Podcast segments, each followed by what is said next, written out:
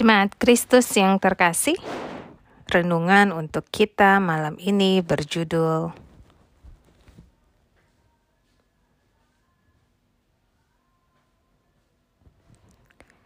Mengasihi bahkan kepada yang benci kepada kita. Dan bacaan kita diambil dari 1 Petrus 3 ayat 11 hingga 16 yang berbunyi demikian. Sebab inilah berita yang telah kamu dengar dari mulanya, yaitu bahwa kita harus saling mengasihi. Bukan seperti Kain yang berasal dari si jahat dan yang membunuh adiknya. Dan apakah sebabnya ia membunuhnya? Sebab segala perbuatannya jahat dan perbuatan adiknya benar.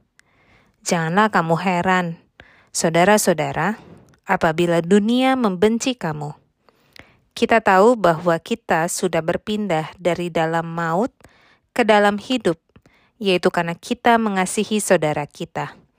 Barang siapa tidak mengasihi, ia tetap di dalam maut.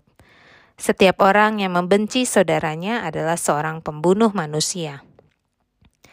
Dan kamu tahu bahwa tidak ada seorang pembunuh yang tetap memiliki hidup yang kekal di dalam dirinya.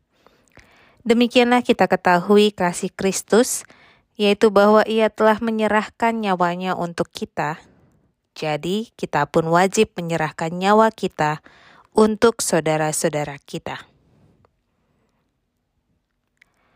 Mengasihi adalah hal yang gampang-gampang susah, sebab kita selalu mempertimbangkan apakah orang yang kita kasihi adalah orang yang menurut kita layak atau tidak untuk mendapatkan kasih kita. Biasanya ada beberapa parameter yang kita gunakan untuk menentukan. Namun, tak jarang parameter itu justru membuat kita semakin bergumul. Sebab utamanya karena pada dasarnya semua orang memiliki kesalahan dan kekurangan. Akan selalu ada alasan untuk kita tidak menyatakan kasih kepada orang di sekitar kita.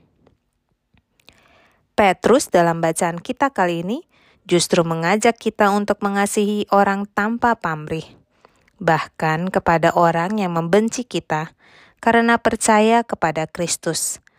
Petrus menggarisbawahi bahwa orang yang tidak hidup dalam kasih itu berarti ia masih hidup di dalam maut.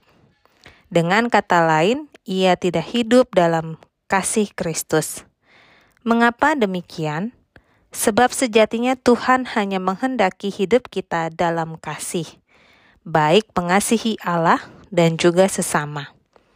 Maka bila kasih itu tidak kita lakukan, itu berarti kita tidak hidup dalam kehendak Kristus.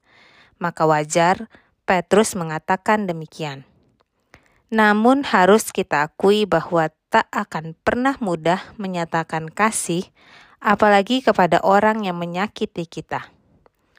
Apa untungnya? Begitu pikiran kita.